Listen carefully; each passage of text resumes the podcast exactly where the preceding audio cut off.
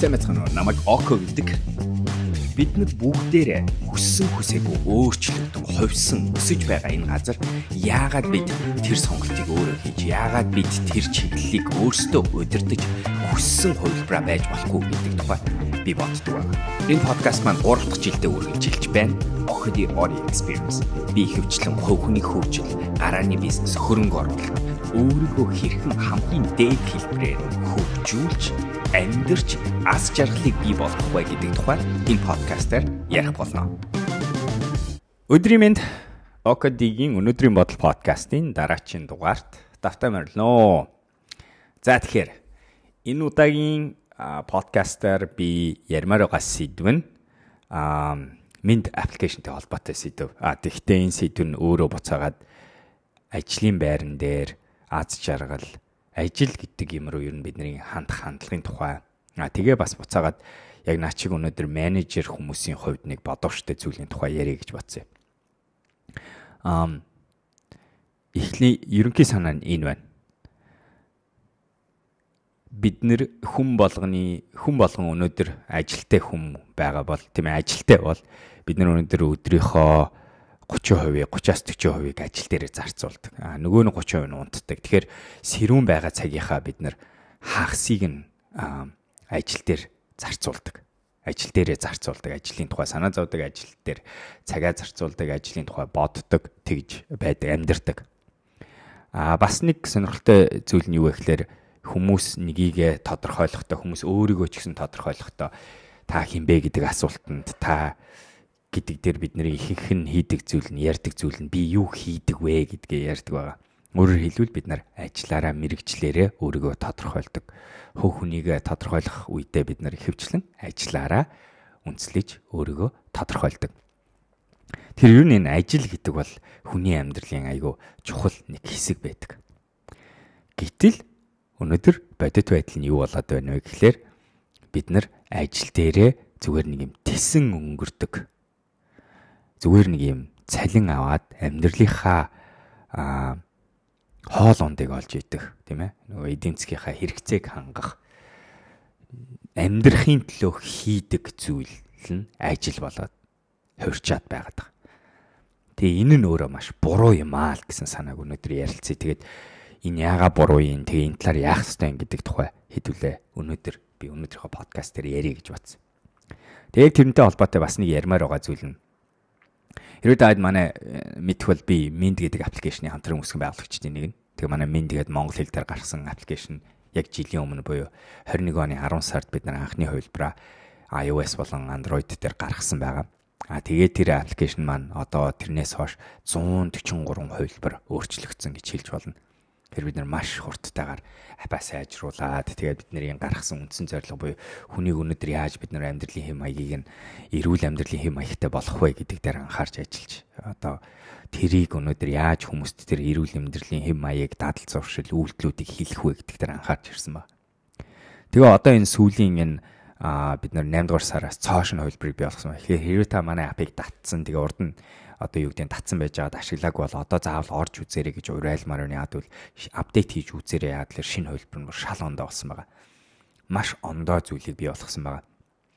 TikTok хувилбар руу ороод тэгээ хамгийн гол нь short form content буюу богино хэмжээний юм сонирхолтой агуулгаар дамжуулж таны өнөөдрийн амьдралын хэм маяг чинь хэрэгтэй мэдээллийг өгдөг, сонирхолтой гоё агуулгуудыг хуваалцдаг. Тэгээд ихснээр хамгийн гол нь та дээр нэг юм нэг хоёр ч гэсэн амьдралдаа өөртөө хэрэгтэй тэр үйлдэлийг хийхин төлөө ажиллаж байгаа team application болсон байгаа ш. Тэр аюу их зугаатай аюу сонирхолтой хэрвээ та TikTok ашигладаг, Instagram ашигладаг, short form юм үзээ суудаг, swipe хийгээ суудаг хүн бол а Mind app-ийн шинэ хувилбар бол яхахгүй тань таалагдана гэж бодож байна. Гэхдээ Mind app-ийн бас нэг нөгөөтөл нь юу вэ гэхээр бид нар одоо энийг Mind app-а буцаа яг энэ чигээр нь компаниудад ашиглаж эхэлж байгаа. Яг гэвэл төрүүчийн гарч байгаа асуудлыг өнөөдөр бид нар шийдэхгүй бол яг энэ яриадсан хүмүүсийн нэг ажил гэдэг зүйлийг тесэн өөрчлөгдөх газар байж болохгүй. Минд гэдэг компаниг бид нар үүсгэн байгуулад төрүүчийн хэлснээр өнгөрсөн 10 сараас үүсгэн байгуулсан. Одоо манайх а 20-од ажилтнтай багаараа ийм баг байдаг, гэр бүл байдаг. Тэгээд анханасаа би өнөөдөр яг entrepreneur хүнийхээ хувьд миний яагаад энэ гарааны бизнес гэдэг зүйлийг эхлүүлдвэ гэдгийн нэг ард нь нэг байдаг нэг үндсэн шалтгаан тэгээ би бас өнгөрсөн цаг ч гэсэн ярьжсэн зүйл нь юу вэ гэхээр би ер нь энэ компани үүсгэсэн унахсан үйлдэлээсээ юундаа илүү их бахархдгүй гэвэл тэр баг дотор орж ирсэн хүмүүсийн амьдралыг зогоодог тийм амьдралыг бий болгодог тийм ажлын байрыг бий болгосондоо илүү бахархдаг. Ер нь ер нь сонсоод ахна өсгөн байгуулагч хүмүүсийн явж явж хамгийн их одоо юу талархдаг хамгийн их бахархдаг зүйл нь тэр л байдаг юм шиг байлаа. Тэгээд би Mint ч байна уу өмнө нь одоо энэ чи Gamma гэдэг нэртэй байсан. За тэгээ өөр одоо компаниудаагаа миний хамтарч ажилладаг. Энэ компаниудад дотроо миний нэг аюу анхаардаг зүйл нь ажил гэдэг чинь бидний тесэн өнгөрөх газар биш. Өөрийгөө хөгжүүлж өөрийнхөө амьдралыг одоо хүссэн амьдралаа зохиох тийм хийд сүм байж болох юм а гэсэн санаад санаанд бол бид нар аюу итгэж ажилладаг. Хэрвээ одоо манай минь компани та одоо ажиллаж байсан бол бид нар 5 дахь өдөр болгон нэг хийдэг зүйл маань зөвхөн байгууллагын соёлын тухай л уулзалт хийдэг. Бид нар ажил ярьдаг, өөр ажлын юм ярьдаг ярихгүй гэж заримдаа ярьдаг. Гэхдээ ихэнх тохиолдолд ярьдгүй. 5 дахь өдөр болгон манайх багаараа уулзахаараа бид нар юу ярьдаг вэ гэхээр хүмүүсийн хоорондын харилцааг ярьдаг. Байгууллагын соёлыг ярьдаг. Миний баг хамгийн их точиг ярьдаг юм компани дотор байгууллагын соёлоо танилцуулдаг. Тэг би энэ соёлоо заримдаа подкастууд дээр ярьдаг байгаа. Өөр өөр видеонууд дотроо ярьж исэн манай байгууллагын нэг хичээх гэж оролддог зүйл нь хүн өнөөдөр тэнцээ ажиллаа хийгээ явж байхдаа өөрөөхөө амьдралын зорилгоодыг нийцүүлээд тэрэндээ биелүүлдэг орчин нь газар нь хөгждөг тийм хүрээлэл нь а бас өөрөө тэр хүний амьдралд хамгийн чухал нандин харилцааг үүсгэх тийм газар нь болох болов гэж найдаж ажиллаж эхэлж. Тэгээ би энэ талаар өнөөдөр ярмаар. Америкийн нэгдсэн улсын судалгаанаас харахад жилдээ дундаж компани нь аз жаргал зүгээр л ажилчид нь өнөөдөр сэтгэл дундуур байгаагаас бодоод бүтээмж ундаг. Энэ бол ойлгомжтой баг. Тэгээ энэ асуудал бол би одоо Америкийн нэгдсэн улсын жишээ хэлчихэж байгаа боловч аа энэ дэлхийд даяар хаасаагүй байдаг асуудал миний энэ подкастыг сонсож байгаа хүмүүст би бол ихэнхэд нь таны ажлын байр дээр чи ийм байдаг гэдэг би бол 100% мэдэж байна. Яг тэлэр би хардаг тэрийг ажигладаг, анзаарагддаг. Яг л төрж хэлж байгаа өнөөдөр ажил гэдэг зүйл өглөө эртээрээ захиралдаа загнуулчихгүй хүн шиг очиод хийх ёстой юм а хийсэн болоод худлаа нуугдчих нуугдчих нуугдж жагаад тэгээд цалин буухыг л хүлээгээл суудаг газар. Тэгээс ажлаар ажлын байр дээрээ дамжуулж байгаа өөрийгөө хөгжүүлээ энэ төр гэдэг сэтгхүү байдгүй зарим нэг нь азтай болонготой ажил дээр бид нар айгүй гой нөхөрлөлийг бий болгож чаддаг. Зарим нэг амьдралдаа хэрэгтэй гой үйлдэлийг бий болгож чаддаг. Шинэ гарааны бизнесүүдийн бас нэг гой зүйл нь бид нар энэ соёл гэдэг зүйлийг байгууллагын соёл гэдэг зүйлийг ач холбогдол өгч авч явдаг. Ихэнх гарааны бизнес энийг үүсгэх гэж хичээдэг. Ихэнх нь аюу олон нь бас ерөөсө тоодгүй яг уламжлалт компаниуд шиг байдаг уламжлалт гэж яриад байгаа ихэнх бизнесийн бүтцүүд Монголд өнөөдөр ажил хүн төвтэй бүтэц байх байдгүй үйлдвэрлэл төвтэй үр дүн төвтэй байгууллагууд болж хувираад байдаг. Тэгээ асуудал нь аз жаргалгүй, харилцаагүй, оролцоогүй тийм байгууллагыг бий болгоод байдаг. Оролцоогүй аз жаргалгүй байгууллагууд чинь өнөөдөр бүтээмжгүй болж байдаг. Шууд бүтээмж шууд ундаг Gallup гээд судалгааны байгууллагын харагдаж байгаагаар жилдээ Америкийн нэгдсэн улс дангаараа 450-аас 555 50 тэрбум долларыг алддаг. Энэ тоог төсөөлөд үзээрэй. Жил болгон Америкийн нэгдсэн улс 450-аас 550 тэрбум долларыг алддаг бүтээмжийн уналтаас болоод тэрний шалтгаан нь ажилчид аз жаргалгүй оролцоогүй байгаагаас болоод Гүр тэгэж тогтгүй ажилчдын 70% нь өнөөдөр ажил дээр зүгээр л оролцоо ерөөс байхгүй үнэн сэтгэлийн оролцоо байдгүй тэр хүмүүс. Тэд нар зүгээр л төрж ийлж байгаа ирдэг цагаа бүртгүүлдэг хийх юм а хийдэг цалингаа аваад явдаг гэж. Энийний нэг шалтгаан нь энэ оролцоогүй 70% оролцоогүй байгаа нэг шалтгаан нь 80% нь менежерээс нь шалтгаалдаг. Тэгээ энэ бол одоо яг том асуудал. Монголд бол бүрстэ маш том асуудал.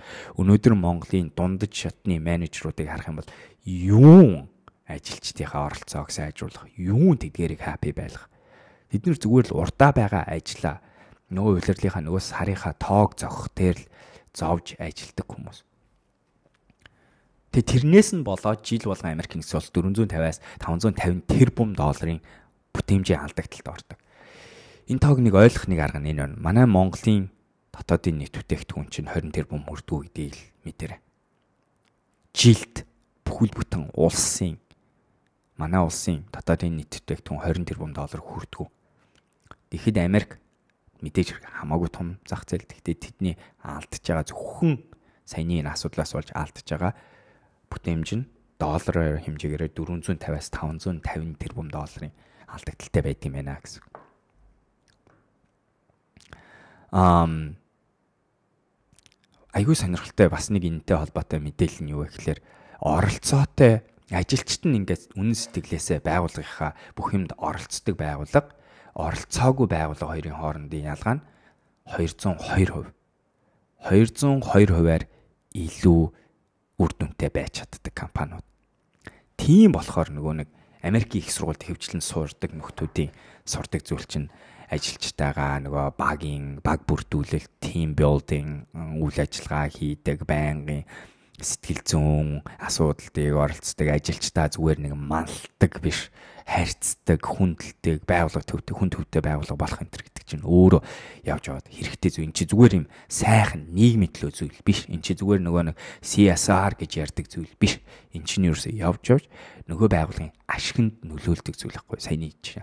202 хувиар давуу ашигтай илүү их ашигтай байж чаддаг гэж энэ сэдв цаашаа хүрээлээд ярьж бол яаж өнөөдөр хэдүүлээ нэгийг оролцоотой бүтээмжтэй ажил хүн төвтэй байгууллага болох вэ гэдэг чинь өөрөө одоо бидний нөгөө хүсэж байгаа менежеруудын чухал чадвар удирдлагын чухал чадвар болж хувираад байгаа. Тэгээ by the way Mint гэдэг аппликейшн одоо яг трийг хийдэг аппликейшн болж хувирж. Хүн болгонд татаж ашиглаж болно үнгүй зүйл зөндөө байгаа одоо. А тэгвэл бас яг байгууллагын төвшөнд очивол бид нар байгууллагын багуудыг бүтээмжтэй болгодог оролцоотой болгодог өндөр чанартай харилцааг бий болгодог team application болж байгаа. Тэгээ би өнөөдөр энэ сэдвийн тухай яриа гэж үзсэн.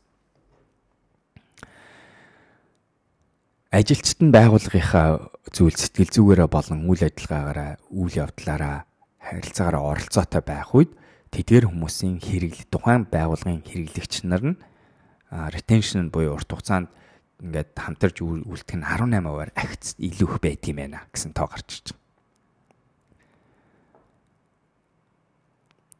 Нэг юмыг бид нар айгүйх мэднэ. Монголд өвдөх, өвдөх, өвдөх, чөлөө авах гэдэг асуудал айгүйх болдог. Тэрний зөвхөн тоог харангууд яг энэ бас нөлөөлдөг. Оролцоотой, сэтгэл зүрхээрээ байгаа хүмүүс энэ байгууллага миний төлөө штэ гэснийг ойлгож авсан ажилчид чөлөө авах тоо нь хамаагүй багасдаг. Яадгүй л тэд нар хуурамч тэм чөлөө авч нуугдах шаардлагагүй болоод тэд тэрнийхээ оронд аль болохоор байгууллага дээр ажил дээр ирэх хүсэлтэй болдог. Яадгүй л ажил нь өөрөө тэр хүнд утга учирыг бий болгож өгч чаддаг болохоор гэсэн. Тэгээ ийм ч болохоор одоо хөгжиж буй хөгжингүй орнуудад компани гэдэг бүтээц юу руу хандаж эхлээд байна вэ гэхээр энэ зүйл рүү хандаж эхлээд байна. Харамсалтай үнэн нь Монголд энэ нь биш байна. Гэхдээ бас яг би зүгээр бас хэлчихэд би зүгээр би нөгөө Монголд Монголд гэж ярихаар би араас нь нэг дандаа хэлдэг юм тэр байдаг шүү. Тэрний юу гэхээр энэ асуудал зөвхөн Монголд биш ээ. Энэ асуудал дэлхийд аяар ялангуяа хөгжиж буй орнуудад байгаа асуудал. Тэмчлэгээр одоо чинь минь аппликейшн бид нар Таиланд руу орох тэр маш их юм хийгээ явж байгаа. Тайван руу зах зээлийн тэлэгдэл дээр ажиллаа явж байгаа. Яг л энэ асуудал хаасайгүй байдаг асуудал болохоор. Өнөөдөр ажлын байр гэдэг зүйлийг шинээр тодорхойлох хэрэгтэй байгаад. Ажлын байр гэдэг зүйлийг яаж өнөөдөр хүн төвтэй яаж өнөөдөр хүний өсөлтийг бий болгосон газар болох вэ гэдэг чинь өөрөө буцаад ирээдүйн эдийн засгийн чухал шийдэх ёстой асуудал болж байгаа. Баялаг бүтээлтийн асуудал болж байгаа. Сая бид нэр пандемикээс болоод яг энэтэй холбоотой аягүй сонирхолтой юм боллоо тийм ээ. Би өнөөдөр гэрээсээ ажилдаг. Би угаасаа гэрээсээ ажилдаг хүн байсан. Яг тэгэхээр миний ажилдаг үндсэн одоо нөгөө ажлын маань нэг нэг ажил маань Texas гэдэг Америкийн компанид би ажилдаг байгаа тийм ээ энэ компанид байна зайнаас бол дандаа л ажилладаг ус гэрээсээ ажилладаг ус Сингапуроос одоо ажилладаг. А тэгсэн чинь сая пандемикаас болоод эргэн тойрны хүмүүс э, бид нар яасан дэлхийд даяараа над чиг гэрээсээ ажиллаж эхэлсэн. Зайнаас ажилладаг ус remote working гэдэг нь work from home буюу гэрээсээ ажиллах горим руу шилжиж дуршилтыг хийж эхэлсэн. Тэгээ тэрний тэрнээс нэг илэрсэн зүйлүүд нь юу байсан бэ гэсэн. За нэгт нь болохоор хүмүүс өнөөдөр ажлын цаг дээр бид нэр ерөөсөө маш их цаг үрдэм байна гэдгийг хүмүүс бол харсан маш олон хүмүүс ажил дээр офс дээр юу ч хийдгүй дэми байдгаа ойлгосон. Яа тэлэр гэрээсээ ажиллаа үтсэн чинь тэд нар 2 3 зүйл зүйлийг хийж болдгийм байх гэдгийг ойлгож үзсэн. Бид нэр яг ажилгээ харах юм бол цөөхөн цаг байдгийм байх гэдгийг харж үзсэн. Хоёрт нь гэхдээ яг тэр нэг хөдөлгөөнөөс бол нэг тэр э, юу э, дуршилтаас болоод нэг нэг зүйл анзаарчихсан зүйл нь юу байсан бэ гэхээр хүмүүсийн хоорондын харилцаа навс унсан. Яг үл бид нар зөвхөн дэлгэцээр л намжуулж бусдтай харьцсан.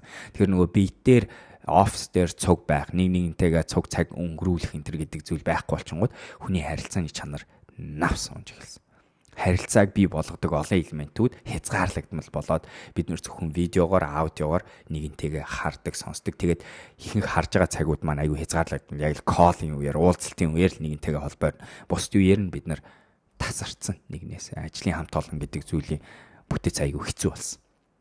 Монголд энэ гайгүй байсан. Яг тэр Монгол нөгөө дээр үеэс төгжээ хийхэ болцсон, карантиныг болиулсан энэ төр болохоор хүмүүс ажил дээр очиж болдог бас офс дээр байдаг горим руугаа буцаад эрт орчихсон байгаа. Олон улсад тэр нь биш болсон. Бид нэр дөнгөсөө Mamade компанидэр бид нар академи зайны одоо менежер болох айгүй гой 6 сарын академиг зарласан байгаа. Энэ академиар дамжуулж бид нар яаж байгаа вэ гэхээр гэрээсээ ажилдаг ээжүүдийг яг тэр зайнаас ажилдаг мэрэгжлийн хүн болоход нь туслаад тэгээд тэгсэн хойно ажлын байр болгодог ийм гой зарлал юу програм дөнгөсөө өнгөрсөн 7 хоногт эхэлсэн байна. Тэгээд би тэр нээлтийн үеэр нэг ярьсан зүйл нь нөгөө нийт одоо дэлхийн аж юу ажлын байрны 30% нь permanently буюу 30% нь зайнаас ажилдаг хорим руу шилжиж байгаа пандемикээс болоод. Нөгөө үлдсэн 70% дотор нь холимог хорим бас айгүй хэрэгждэг болчихж байгаа. 30% нь болохоор 100% зайнаас ажилдаг. Үлдсэн 70%-ийнх нь айгүй бол 50% нь заримдаа гэрээсээ ажиллана, заримдаа зайнаас ажиллана. Манай найз өхөн LinkedIn гэдэг компанид ажилладаг. Таад мэдэх ба. LinkedIn-ийн хувьд манай найз хүн яах боломжтой вэ гэхээр 7 хоногт 2-оос 3 удаа офс орж болно үлдсэн цагт нь гэрээсээ ажилдаг. Хэрвээ хүсвэл 7 хоног тэр чигээр гэрээсээ ажиллаж болно. Энэ өнөөдрийн бодит Facebook, Google, Microsoft одоо бот ерөөсө томоохон дэлхийн хаач компани тэгж ажиллаж болдог болчихсон байна. Би өнөөдөр зайнаас Spotify компани Европын оффист ажил хийж болно. Тэгээ энэ бидний өмнө гарч ирдэг ирээдүй байна. Тэгээ энэ ирээдүйдээ тэгтээ яах гэдэг нь вөхлөөр одоо нэг гарч ирээд яригадаад байгаа зүйл чинь ажлын байрны ирээдүй гэж юу юм бэ гэдэг future of work гэдэг юм концепт философи яригадаад эхлээд байгаа. Яг л бид нар ажлын байр гэдэг зүйлийг ажил гэдэг зүйлийг өөрөөр бодох цаг нь болсон өөрөөр өөрөөр ойлгох цаг нь болсон өөрөөр удирдах үүсгэх а менеж хийх цаг нь болчихсон ба. Тэгээ тэрэнд нь шилжсэн байдлаар бид харьцаж эхлэх гэж. Тэнгууд эн чинь зөвхөн тэр байгууллагыг удирж байгаа хүмүүсийн асуудал биш бас оролцож байгаа хүмүүсийн хувьд асуудал мөн байхгүй. Би өнөөдөр миний хувьд ажил гэж юу вэ гэдэг асуулт чинь дахиад ондоогоор болж байгаа гэсэн. Би өнөөдөр яг энэ болонд энэ подкаст бичээд байгаа энэ болон маань миний гэрээсээ ажилдаг офис маань тийм ээ. Энэ чийс би олон зүйлийг хийж болж би энэ чинээс дэлхий дээр олон газар ингээд зэрэг ажиллаж болж байна. Тэгэнгუთ энийгээ дагаад миний өнөөдөр ажлын албан тушаал дээр ажлын газар бий болдог харилцааны чанар маань шал ондоо болж эхэлж байгаа. Би өөрөөр хандах хэрэгтэй Mint компани үед бидний нэг бүр урт хугацаанд хийн гэж бодож байгаа зүйл нь урт учирш. Ер нь ер нь манайх хийгээ эхэлсэн нэг зүйл нь одоо чинь яг энэ зайнаас ажиллах гормыг өшөөл бүр үндсэн горим болох гэж ажиллаж байгаа. Өөрөөр хэлбэл хүмүүс заавал офс дээр ирэх хэрэггүй гэдэг гормыг бид нэр хэрэгжүүлэх гэж хэлж байгаа. Тэрлүү шилжихийн тулд хүмүүсийн тим соёлтой ажилдаг тим горим руу шилжих хэрэгтэй байгаа хүмүүс өөрөө тэгж сурах хэрэгтэй байгаа. Тэрэнд нь жоохон цаг шаардлагатай. Гэтэ одоо манай компани яадаг вэ гэхээр 5 дахь өдөр хагас ажилдаг. Тэгээ тэр хагас ажиллахдаа офс дээр ирэх шаардлагагүй гэрээсээ ажиллаж болдог тийм гормыг хэрэгжүүлээд бид нар 6 сард баг болж байгаа. Тун утгагүй бидний хийх гээд байгаа зүйл чинь энэ туршилт таачих гээд байгаа гэхээр 7 хоног 4 өдөр ажилдаг горим руу шилжих гээд байгаа юм. Манай мэндэгдэг компани.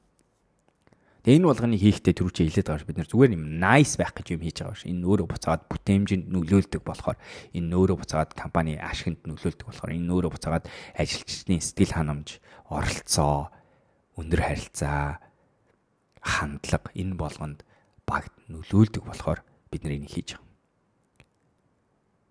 Бид нар үнэнгээсээ хэрвээ биднэрт сонголт байх юм бол бид нар тим газар ажилламаар байгаа шүү дээ. Тийм биз бид нар тим газар цагаа зарцуулмаар байна. Тим газар баймаар байна. Тэгс мөртлөө бид нар тэрийг бусдад хийхээ болохоор хийдгүү компани үсгэж байгаа хүмүүс менежер.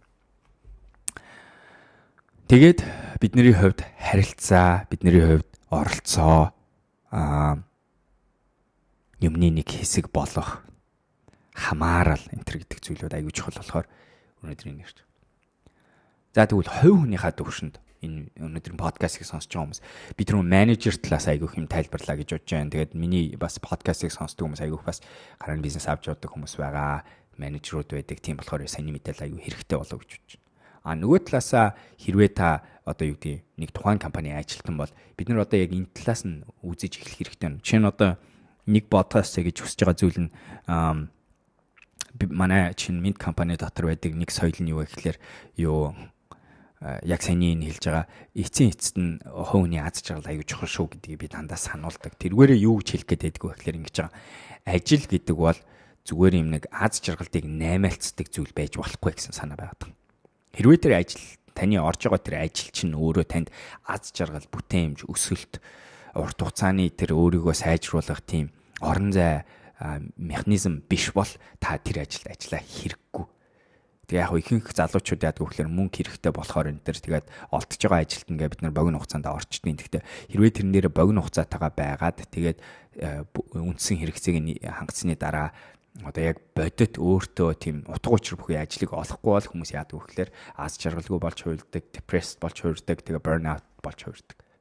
Стресс болдог. Тэр би багийнхандаа манай байгууллагын зүгээс юу гэж хэлдэг вэ гэхээр хэрвээ та өөрийгөө энэ Mint гэдэг компанид байж байгаа аз жаргалгүй болж эхлэх юм бол компаниас явсан дээр э, ажлаа сольсон дээр гэдэг зөвлөгөөг бүр заавал хэлдэг. Яг бол хувь хүний аз жаргал явж явж хамгийн чухал зүйл гэдгийг бид нар мартаж болохгүй. Бид нэр тэр ингээд түрүү хэлж байгаа богино хугацаанд наймаалтсан байх юм бол өөрөө эрүүл биш болж ураад аз жаргалгүй болоод тэгээ тэр чинь зөвхөн ажлын асуудал биш болж ураад амьдралын бүх зүйл рүү нөлөөлдөг гэсэн асуудал байна.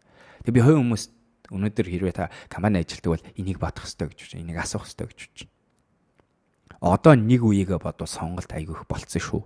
Энэ нэмэгцээр л байх бол. Дэлхийд даяар дундаж анги өссөн 30 бизнес хөгжсөөр л байх бол.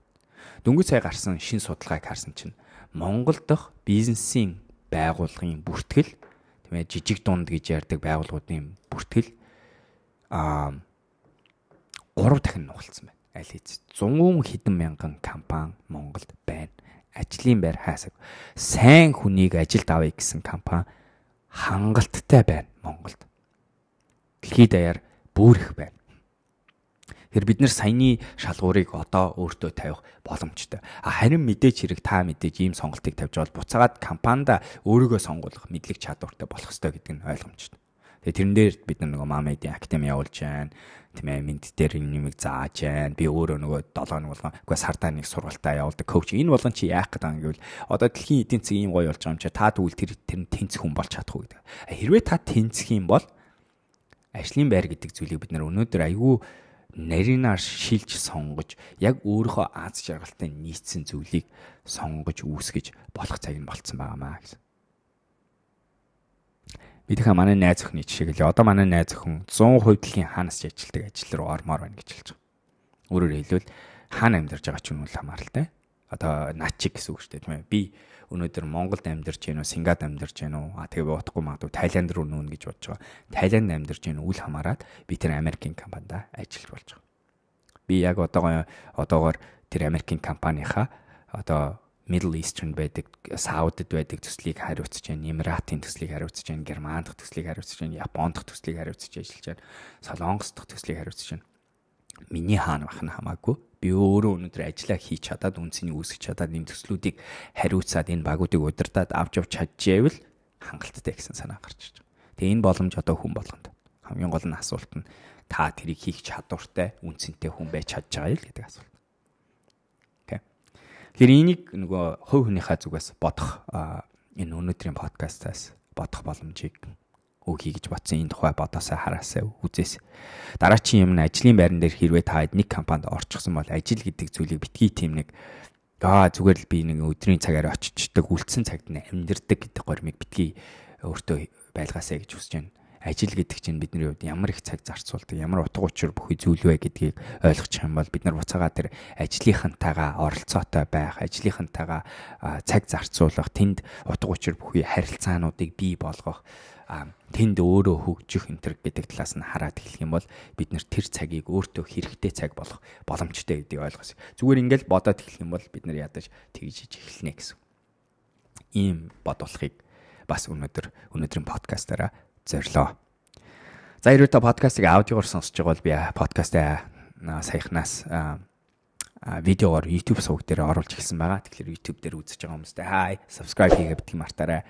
Лайк дарахаа битгий мартаарай. Өнөөдрийн сэдв таны найз нөхөд эргэн тойрны хүмүүс чинь менежер чинь энийг сонсоосоо гэж хүсэж байгаа бол явуулаад шеэрлж шеэрлж өгөө битгий мартаарай. Тэгээд 7 хоногт би одоо YouTube дээр 3 видео оруулж байгаа. 5 дахь өдөр болгон ингэж подкаст орж байгаа. Аа subscribe хийгээ битгий мартаарай. За тэгээд бас өөр намайг Instagram дээр дагдггүй бол okd гэдэг Instagram дээр байгаа. Тэгээд хэлээ дараагийн видеоор уулзцгаая баяртай балер өдрөг байцгаагаарай. За подкаст таалагдсан байх гэж найдаж байна. Намайг Instagram дээр okd гэж дагаад өөрийн санал бодлоо бичгээ битгий мартаарай. Дараа уулзцгаая.